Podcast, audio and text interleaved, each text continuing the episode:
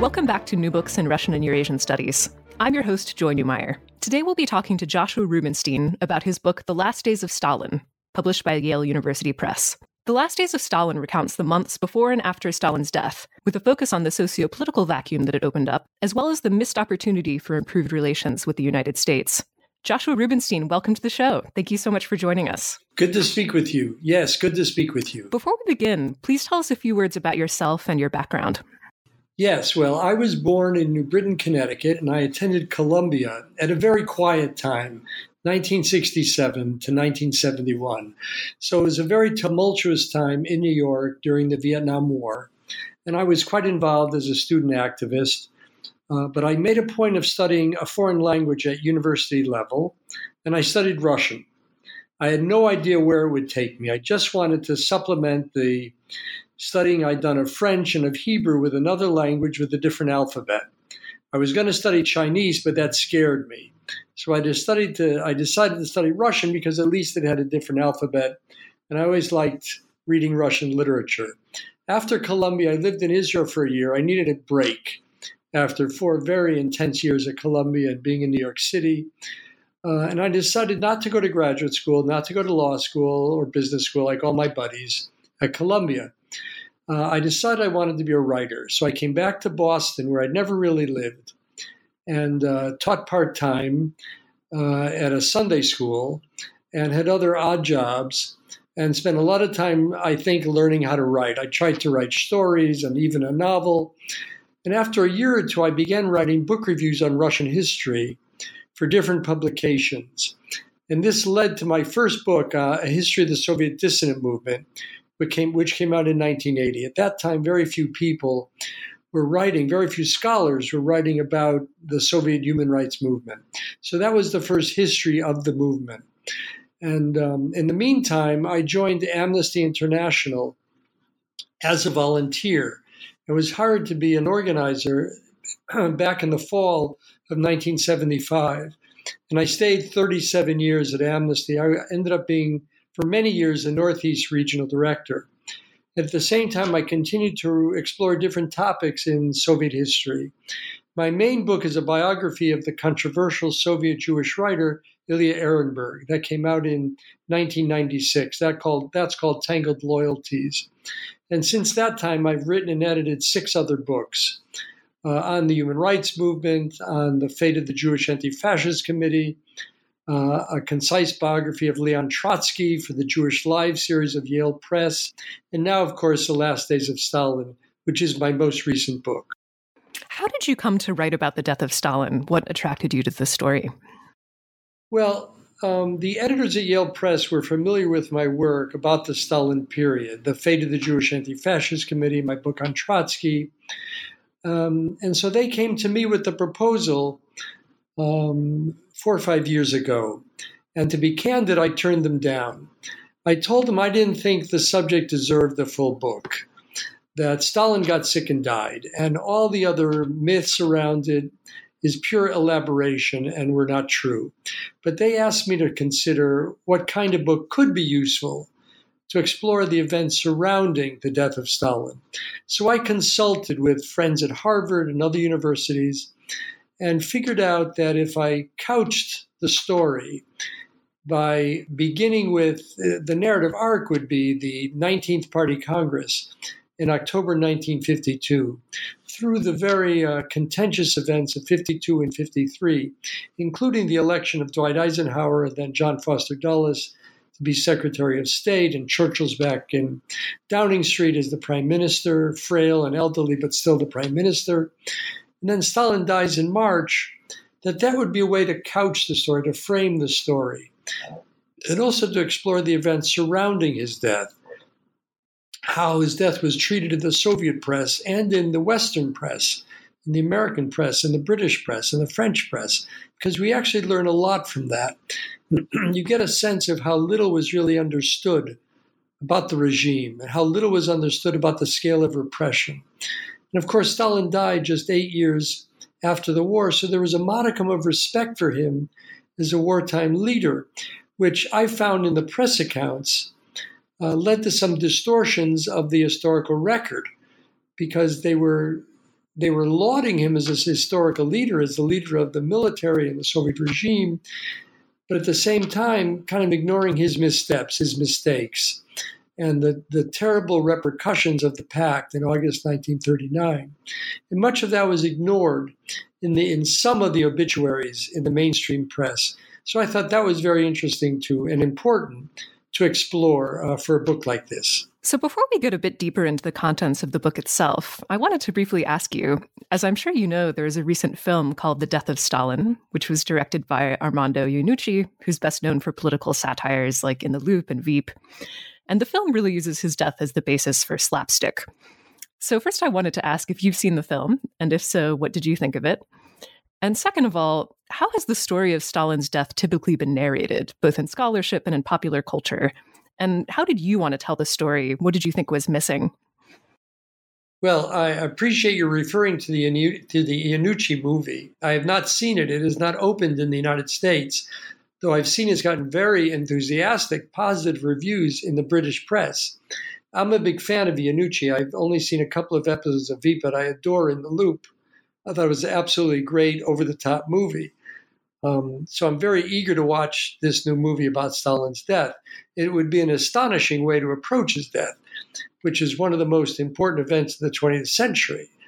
So to treat people like Beria and Khrushchev and Malenkov and Molotov and Kaganovich as slapstick figures is a little mind-boggling, because these were very ruthless people, and in some cases had plenty of blood on their hands, in particular Beria and Kaganovich, but Khrushchev too.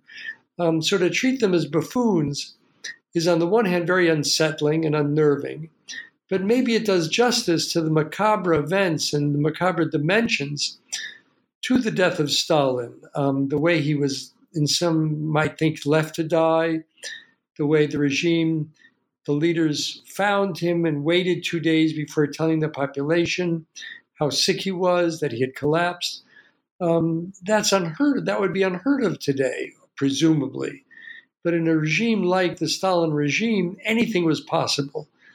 We'd like to say the Soviet Union was the land of unlimited impossibilities. And some of that applies to the death of Stalin. So for Iannucci, the movie is based on a graphic French novel. So I've read the novel in translation. I read French, but I was only able to find the English translation, which has almost no bearing on reality, other than the fact that Stalin dies and that in the end Khrushchev picks up the pieces. Nothing has to do with reality, not in the graphic novel, and I'm sure that's true for the movie as well. But it's good to see attention being paid to Stalin's death nonetheless. So to turn to the historical events that actually happened, I'm hoping you could begin by narrating for us what the last several days of Stalin's life were like, beginning from the hours leading up to his stroke in the beginning of March 1953. Yes, well, keep in mind, we know that Stalin had been suffering from severe hypertension, high blood pressure, and there was no adequate medical treatment for that in the West or in the Soviet Union at that time. All people could say was rest and take care of yourself, don't smoke, don't drink, stay away from hot tubs and steam baths, which elevates high blood pressure. But other than that, there was no medication. So he was not being properly treated. And he refused the advice of his doctors even to consider retirement, which apparently one of his doctors had suggested, Vinogradov. So on the night of Saturday night, February 28th, was a typical weekend night.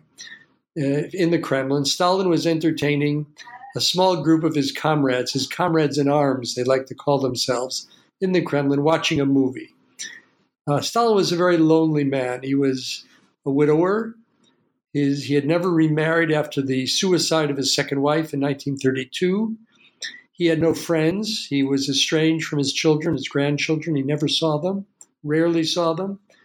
So he invited Khrushchev and Beria and Malenkov and Kaganovich, that they should watch a movie with him, which is typical entertainment. And then he would say, let's go have dinner at the dacha 10 miles away. And of course, that's an invitation they could not refuse. So it was a small group, repaired to the dacha, drank and ate till 3 or 4 in the morning, and then they went home. And Khrushchev in his memoirs said that Stalin was in a very good mood. He was joking with them. There's conflicting reports about whether Stalin had been drinking that night, whether he was drunk. The main point is that on Sunday, typically, he would sleep till 12 noon, and then he would summon the guards by ringing a bell or hitting a buzzer, and they would bring him tea and the newspapers and some breakfast, and the day would commence. But nothing happened. There was no sound from Stalin. There was no coughing, no shuffling of feet. They didn't know what had happened to him. But the rule at the dacha was that none of the guards could enter his private quarters, could go through that door, unless they were summoned. This was a security measure. We also believe that Stalin slept in different rooms in order to confuse a would-be assassin. So he was quite paranoid. So there was not a peep out of Stalin as the afternoon wore on into the early evening. So the most reliable account we have is that around 10 at night, the guards asked an elderly housekeeper who had worked for Stalin for many years. They asked her to enter his private quarters, thinking that if he saw her and he was okay, he would not be overly alarmed. And she found him on the floor, soiled in his own urine, semi-conscious. She called the guards. She raised the alarm. Excuse me. They came in. They picked him up. They tried to comfort him. And then they began calling Beria, calling Malenkov, trying to track down the other leaders and alert them something's wrong with Comrade Stalin. Apparently, Beria and Malenkov and perhaps Khrushchev did not reach the dacha till almost 2 a.m. According to the reports we have, Stalin was asleep and snoring. So Beria insisted there was nothing wrong with Stalin. He was just asleep, and he berated the guards for raising the alarm, and they left. Again, no doctors were summoned. So, of course, at this point, there's the natural question that perhaps Beria and Malenkov and the others wanted nature to take its course, that by not calling the doctors, they were just letting Stalin die calmly and peacefully as a result of whatever happened, probably a stroke or a heart attack. But the guards remained alarmed, and they began making more calls later that night in the morning. And finally, around 7 or 8 in the morning, the doctors were summoned. And they immediately understood that Stalin was paralyzed on one side, that he'd suffered a devastating stroke. And they tried to do what they could for him, apply hot towels and keep the room quiet and remove his dentures so he wouldn't choke. They applied leeches to the back of his head and to the back of his ears, but there was really very little they could do. And they explained to the leadership that he was going to die. But the leaders said, look, do what you can to prolong him in life while we decide what's going to happen to the country. So this is already March 2nd. This is already Monday. And they do not make an announcement to the population, to the world at large, for another 2 days, during which time, meeting at the dacha, they quietly assign each other certain assignments, internal security, the border security, who will be chairman of the Council of Ministers, who will be head of the party, all these different important roles within the government and the party, in order to project a collective leadership and stability, so to reduce the threat of tension and turmoil in the country. Because they expected that the announcement of Stalin's collapse, and people would understand that if they were to say Stalin is very ill, that would mean he's going to die. They wouldn't simply announce that he had pneumonia or he had broken his foot or something for some other less serious condition. They would only make an announcement when they knew that he was going to die, both to get the population prepared and to save themselves. Because if they thought he would recover, they would never make such an announcement. Now, keep in mind, Stalin took sick on March 1st, just 6 or 7 weeks after the announcement of the doctor's plot, which was this riveting, scary moment in Soviet history when on January 13th, 1953, the Soviet press announced there had been a conspiracy uncovered to undermine the health, to murder Soviet leaders by doctors, mostly Jewish doctors, in cahoots, in collaboration, conspiring with Western imperialism and Zionist circles. They didn't say Israel, interestingly. They just referred to Zionist circles, Zionist conspiracy. And involving Solomon Mikhoels, the famous Yiddish theater director, who had died, and we now know had been murdered 5 years earlier to the date. And his death had been treated as a tragedy. He had been lauded in the Soviet press. Now he's being exposed as a conspirator.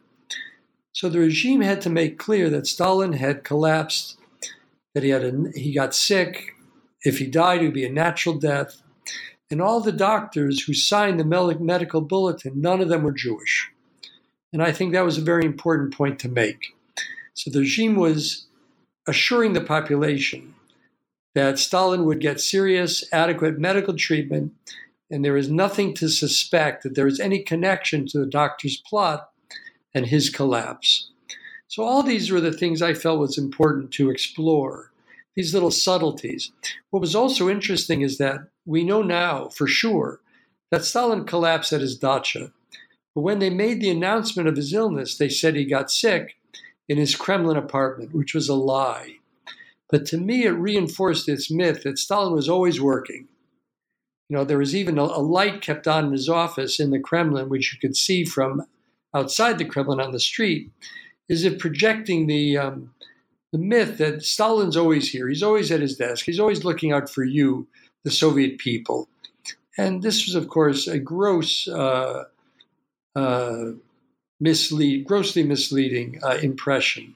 Stalin was away on vacation often. He was going to the South, to the Caucasus, and none of this was ever made public to the population. As we now know, of course, Stalin's illness was indeed fatal, and he passed away after his stroke. But what do you think might have happened if Stalin had indeed carried on living for months or even years, or perhaps been kind of indefinitely rejuvenated? As I understand, as you know, there were rumors circulating at the time that he was looking into research about extending the human lifespan. Yes, let me just pick up on that last point. One of the defendants in the secret trial of the Jewish Anti-Fascist Committee in the spring and summer of 1952 was the famous scientist Lena Salomonovna Stern.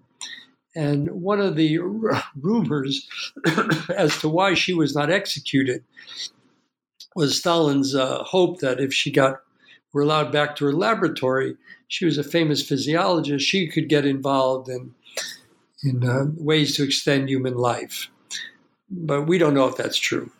Well, I think it was a very scary thing to imagine Stalin living longer. We don't know where the doctor's plot would have led. There's all kinds of rumors, and it's only rumors, that the regime was planning to execute the imprisoned doctors publicly and then use that as a way to justify the mass deportation of Soviet Jews from the European cities of the Soviet Union, from Kiev and Kharkov and Leningrad and Moscow, where hundreds of thousands of Jews were living, survivors of the Holocaust. And frankly, this is something I discuss in the book, and we don't know what Stalin's ultimate intentions were for the doctor's plot. No one can say. We have not found a single document in the archives reinforcing the idea that there were plans to deport Jews, that there was decrees for setting aside rolling stock or cattle cars, trains to do this, or that any serious documentation that concentration camps were being built to accommodate hundreds of thousands of Jews somewhere in Central Asia or Siberia or maybe Birobidzhan on the Chinese border. So I treat this whole episode very cautiously, but no one can deny that something serious was afoot. But where it was leading, we simply don't know for sure. Obviously, the illness and death of a leader while in office is a problem for any political system, and all the more so when the person had tremendous personal power and sway like Stalin. But what particular problems did his death pose for the Soviet system and for the international balance of power? Well, I think for the Soviet system, it was a complete and utter shock. Everything in the Soviet Union relied and revolved around Joseph Stalin. There were no obvious successors. We knew there'd be a struggle for power. They knew there'd be a struggle for power. But initially, they tried to project an image of collective leadership in order to reassure the population. Now, Stalin died March 5th. His body was immediately prepared for lying in state. And on March 6th in the afternoon, they delivered his body to the House of Unions, the Hall of Columns in the House of Unions, one of the most august interior spaces in the Soviet capital, where Lenin's funeral was held, where the trial of Gary Powers was held, the pilot of the U-2 plane that was shot down in the early 60s. It's a very famous location in Moscow. In War and Peace, there's an episode in War and Peace that takes place in the Hall of Columns, for example. So everybody's familiar with it. And so for 3 days, on March 6th, March 7th, and 8th, hundreds of thousands of Muscovites walked through the streets of Moscow to view the body in the Hall of Columns. And we know now that at least a few, well over 100 people were trampled to death, not because of there were riots, but because the regime was not competent in controlling the crowds. And so people were trampled to death. And there were also casualties in Leningrad and in Tbilisi in Georgia, Stalin's home region, home republic. So the regime was very afraid where all this could lead. But in fact, aside from these tragic moments during the time he was held in state, there were no revolts. Crowds did not storm the labor camps the way crowds stormed the Bastille in the French Revolution in 1789. The regime actually remained very stable. The population had been so cowed, so frightened, that the regime could rely on the dividends from that fear to sustain itself in power. And the same gray men, and they were all men, who had surrounded Stalin were able to pick up the leadership and move forward. But under the surface, in his memoirs, Khrushchev said that he began to really conspire with the others about how to marginalize Beria. With Stalin's death, Beria took control not only of internal security, but of border security. So he had tremendous power. He controlled the communication system. He controlled the security for the Kremlin. So in order for Khrushchev to organize this conspiracy against Beria, he had to act very quietly, very discreetly. And eventually they involved the military, and they hated Beria for the way the military had been targeted during the purges. So they had no love lost for the internal security services, for what we now call the KGB. At that time, it was the NKVD. So Khrushchev, in the end, took several months. But at the end of June, during a presidium meeting, they called in military officers, and they took Beria into custody and removed him quietly from the Kremlin to a secret bunker that even Beria did not know about along the banks of the Moscow River. That was the end of June, beginning of July. He was not brought to trial till December. That was a secret trial. It was not publicized. And then he and six others were immediately executed. So my book begins happily, Stalin dies, and it ends happily, Beria is executed, unlike any other book in Soviet history. So the events of 1953, were extremely traumatic and dramatic. And keep in mind, in August 1953, the Soviet government detonated a hydrogen bomb device. So history moved on. And all of a sudden, the Cold War is becoming more acute. Each side now not only has atomic weapons, but hydrogen weapons. And so when Stalin died, Churchill insisted that Eisenhower try to meet with the new Soviet leaders. This is something I also explore in the book. And we know now, we believe, that the Soviet leaders were open to some kind of dialogue to reduce tension, reduce the tensions in Eastern Europe, the tensions in Berlin. It was their initiative that led to the armistice in Korea. They immediately signaled to the Chinese and the Koreans, who had wanted to end the fighting, that now's the time to renew negotiations to end the fighting in Korea. And that led to the signing of the armistice in July, the very same armistice that governs the peninsula today. Is it a perfect arrangement? Of course not. We know there's tremendous tensions and fears about the conduct of North Korea. But nonetheless, there's been no active fighting since the spring and summer of 1953. And that's a great achievement. And the new Soviet leaders deserve some of the credit for that. To return for a moment to March and April 1953, immediately after Stalin's death, what were the options that were discussed at the time in the State Department and among Eisenhower's staff? What was on the table, and what were maybe the roads not taken in terms of how to approach the Soviet Union after its leader had died? Well, based on the documents that I was able to see, minutes of National Security Council meetings, Eisenhower's memoirs, memoirs of people close to him in the State Department, even his press secretary, Eisenhower himself understood that Stalin's death created a very real opportunity to turn the page. He told that to his advisors. He said, look, we have new leaders. I'm the first Republican president in 20 years. I've just been elected. I met Stalin in August 45, at the end of the war. He welcomed me to Moscow. I was on the mausoleum with him. I understood he was a terrible dictator. I had no illusions about him. But now he's gone, and I'm the leader here. So they have new leaders, we have new leaders. But John Foster Dulles was not only a determined anti-communist, which Eisenhower was too, but he was very wary of having Western or American leaders negotiate with Soviet leaders. They felt that both Roosevelt at Yalta in January 45 and Truman in Potsdam in the summer of 45 at the end of the war had been taken advantage of, had been outmaneuvered by Soviet leaders. And that was why the Soviet Union, the Red Army, had taken control of Eastern Europe. I think that's a very, mistaken way to view the history, but that was the mood, particularly in Republican circles. Keep in mind, McCarthy was at the height of his prestige, his influence. Eisenhower hated McCarthy. He understood what a demagogue he was. He had to go very quiet. He had to be very discreet about how to handle McCarthy. He couldn't take him on head on. And Foster Dulles, too, was very afraid of McCarthy. He didn't want to be branded as insufficiently anti-communist. So this influenced the maneuverability of the Eisenhower administration in the wake of Stalin's death.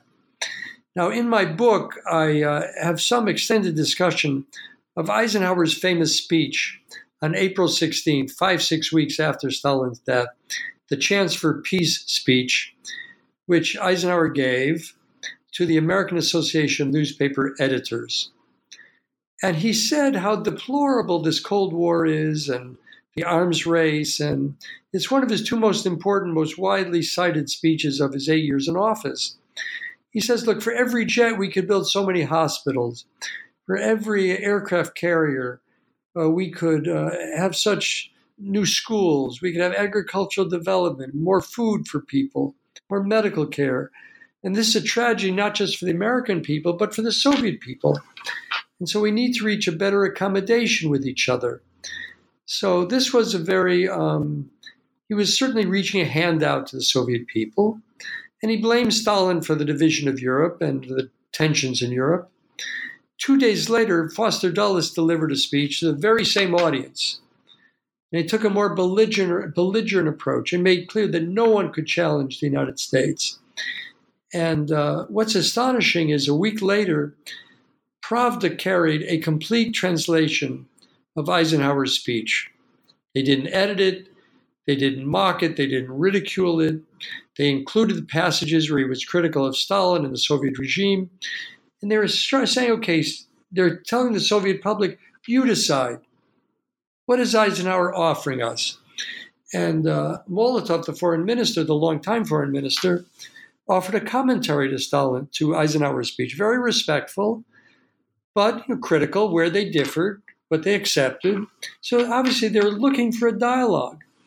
American officials in Moscow at the embassy and in Washington were flummoxed, were astonished, were confused by this Kremlin move. The idea that they would republish Eisenhower's speech in the weeks after Stalin's death was an obvious signal that they were open to some kind of dialogue. And a few days later, Ilya Ehrenberg, about whom I've written, had an editorial on, the May Day publication, saying the time had come for dialogue. And all these signals were set aside, I believe, by the Americans. Years later, the American ambassador, Charles Bolin, a very experienced diplomat, and other State Department officials admitted ruefully that they regretted not pressing Eisenhower to be more assertive in reaching out to the new Soviet leaders, to Malenkov, to Molotov, to Khrushchev. In 1954, a year later, Eisenhower told his press secretary, James Haggerty, that one reason they didn't seek to negotiate was they didn't know who the new Soviet leader would be. They didn't know who would succeed, who would really succeed Stalin. And they didn't want to extend a hand to either Molotov or Malenkov, certainly not to Beria, and elevate that person. That was up to the Soviet leaders to do, to sort it out for themselves. Well, that's something he said in 1954. We have nothing on the record that expressed that misgiving in 1953. My own interpretation is that Eisenhower understood he had missed an opportunity and was kind of second-guessing himself and floating an idea that it had not occurred to him in 53 in order to justify the fact that the U.S. did not reach out more fully to Soviet leaders. You read that the U.S., after the publication of Eisenhower's Chance for Peace speech in Pravda, failed to follow up with creative diplomacy.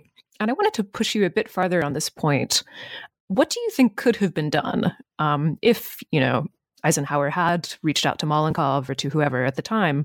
And how might a different approach, whatever it could have been, have shaped the history of the Cold War? Well, let's play counter history, because that's what this is. Let's say that after the Chance for Peace speech in mid-April, Eisenhower had instructed Ambassador Bolin in Moscow to arrange a summit to take place in Stockholm or Helsinki or Geneva, a neutral site, that he and Foster Dulles and Bolin and other State Department officials and maybe Defense Department officials would meet these new Soviet leaders and figure out ways to diffuse tensions over Korea, which they were already doing, and Berlin, and somehow disengage military forces in the center of Germany. Now, there's even some speculation, and it is strictly speculation, that the Soviet leaders understood that the East German state, the German Democratic Republic, was an artificial state. Thousands of East German citizens were flooding into West Berlin. There was no wall. They were free to do it every day. And this was having a real destabilizing effect on East Germany. And these Germans wanted to impose stricter security measures, and the Soviets responded, no, you can't do that. I mean, this is the arrangement we have. The city's divided into four sectors. We're not prepared to do that. That would be very threatening to the West.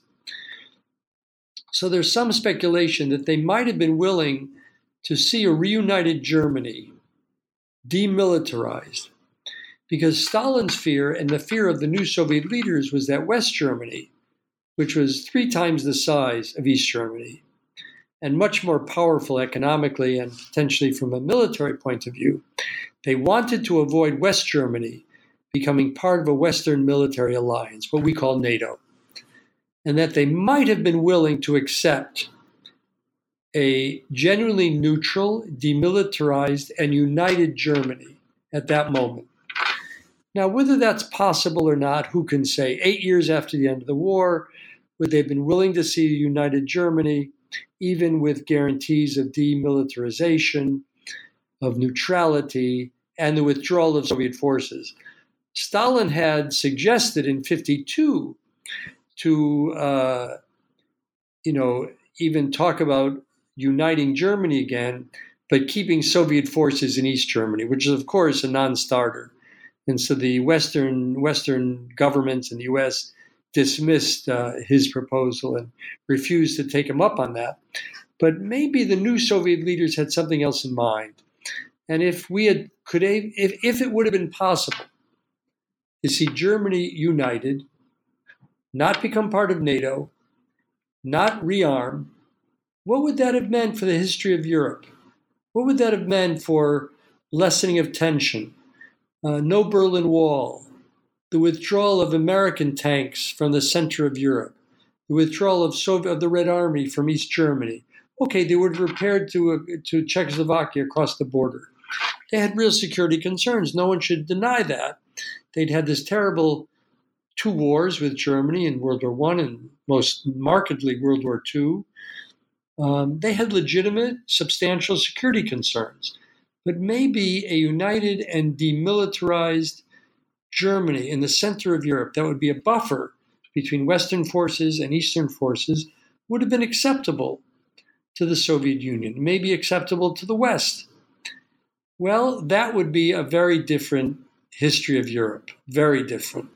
But that didn't happen. And whether it could have happened, no one can say.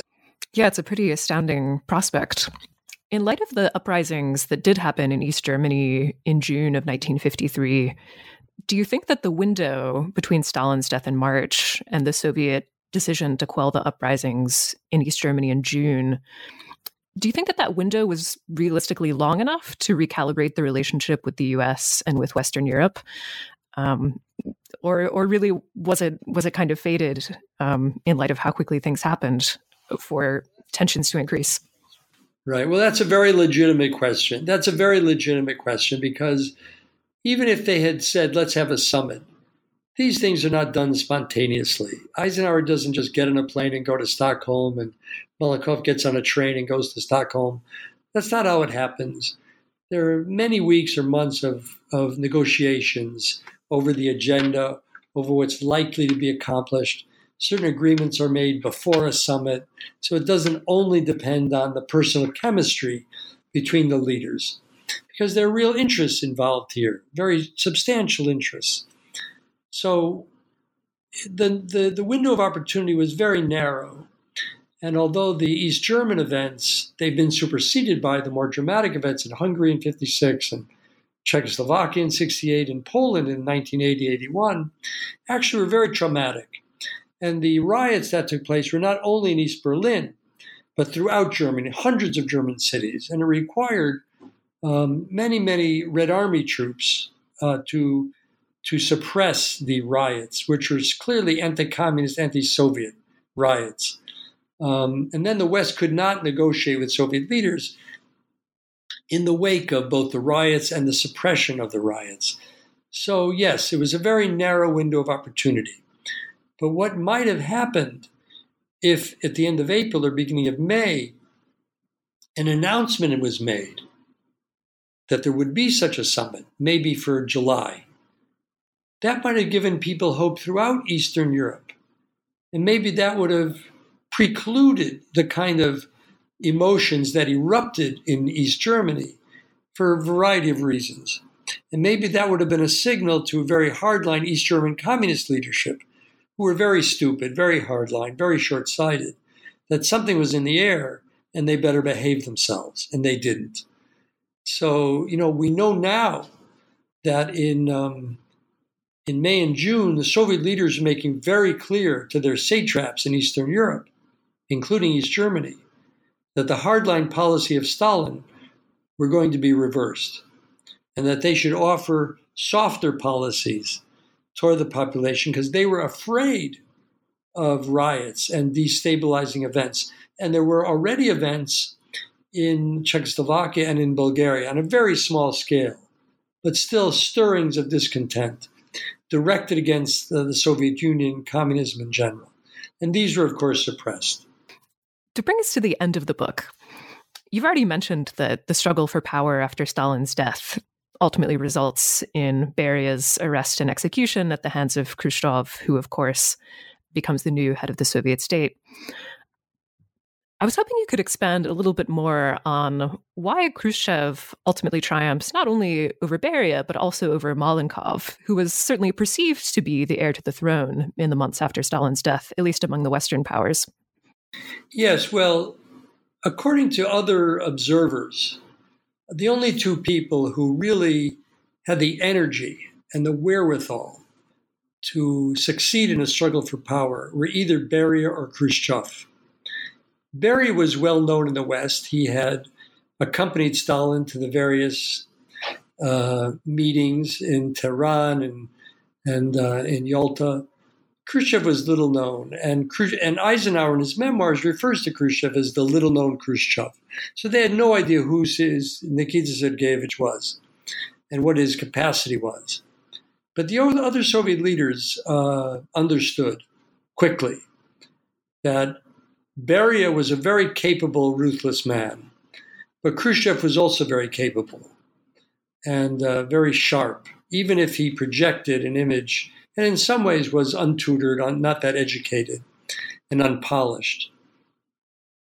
It was Khrushchev who took the initiative very quickly after Stalin's death to alert Bulganin and Malenkov that they had to be afraid of Beria, that they had to worry that Beria would turn on them, that he had so much power and was so capable and so ruthless that they had to be wary of Beria.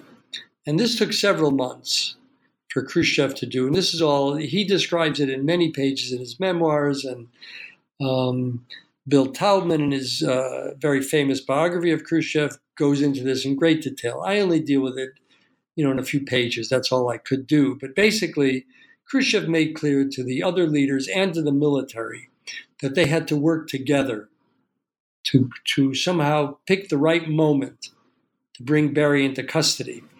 What is very strange about the arrest of Beria is that when they finally announced to the population 2 weeks later that he was in custody, that they had to accuse him of all the ridiculous crimes that Stalin had used against Zinoviev and Kamenev and Trotsky during the purge trials of the 1930s. They could not accuse Beria of his real crimes because the other leaders were complicit with Beria in the crimes he had carried out, the targeting of Communist Party members in the 30s, the purges of Polish citizens in the Soviet Union, the deportations of the smaller nations in 1944, like the Chechens and the Ingush and others. They were all complicit in this. They were all complicit. They all had blood up to their elbows. So they couldn't accuse Beria of any of that. They had to say he was a Japanese spy or a British spy or American spy, that he wanted to restore capitalism, which has absolutely nothing to do with Beria's activities.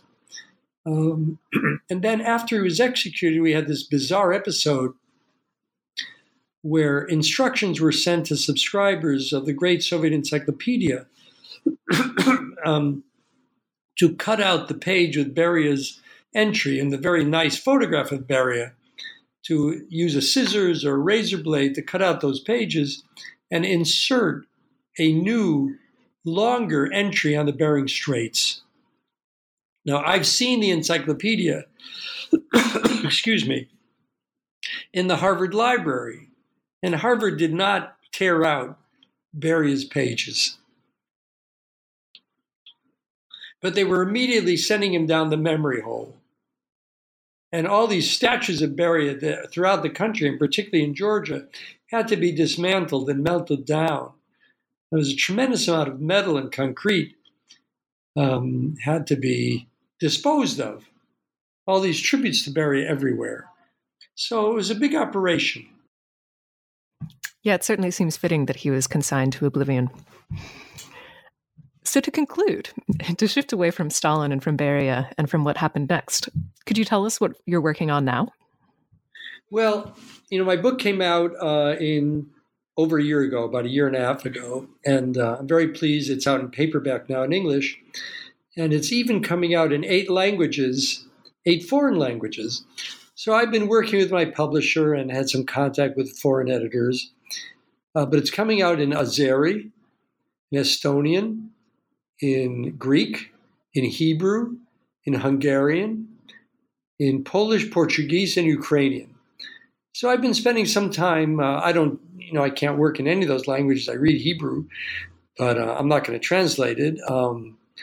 So I've had some contact with the publishers and checking the covers. I've had to help make some adjustment to some of the covers. That's been fun.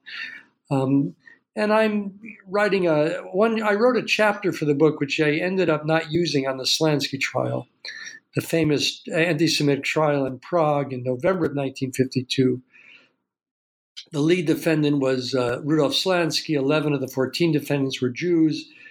This is a very traumatic trial. But in the end, I only referred to the trial very superficially and quickly in the book. So I'm turning that chapter into a long essay for a book that someone's compiling. So that's taking a lot of time. And I've been doing book reviews recently because we just marked the centenary of the Russian Revolution. So there's a number of books out, including a second volume of Steve Kotkin's trilogy on biography of Stalin. So I reviewed both books now. Each is 1,000 pages or more. It takes a lot of effort. So I've been doing things like that on top of my day job where I work as a development officer at Harvard Law School. So I'm very active at the Davis Center for Russian Studies at Harvard. I've done some seminars there recently. So I'm quite busy on all these fronts. Thank you. Excellent. It sounds like you have a lot on your plate, and we'll look forward to the Slansky essay. That's all the time we have for today. Josh Rubinstein, thank you so much for joining us. And to our listeners, thank you for listening to New Books in Russian and Eurasian Studies. Bye.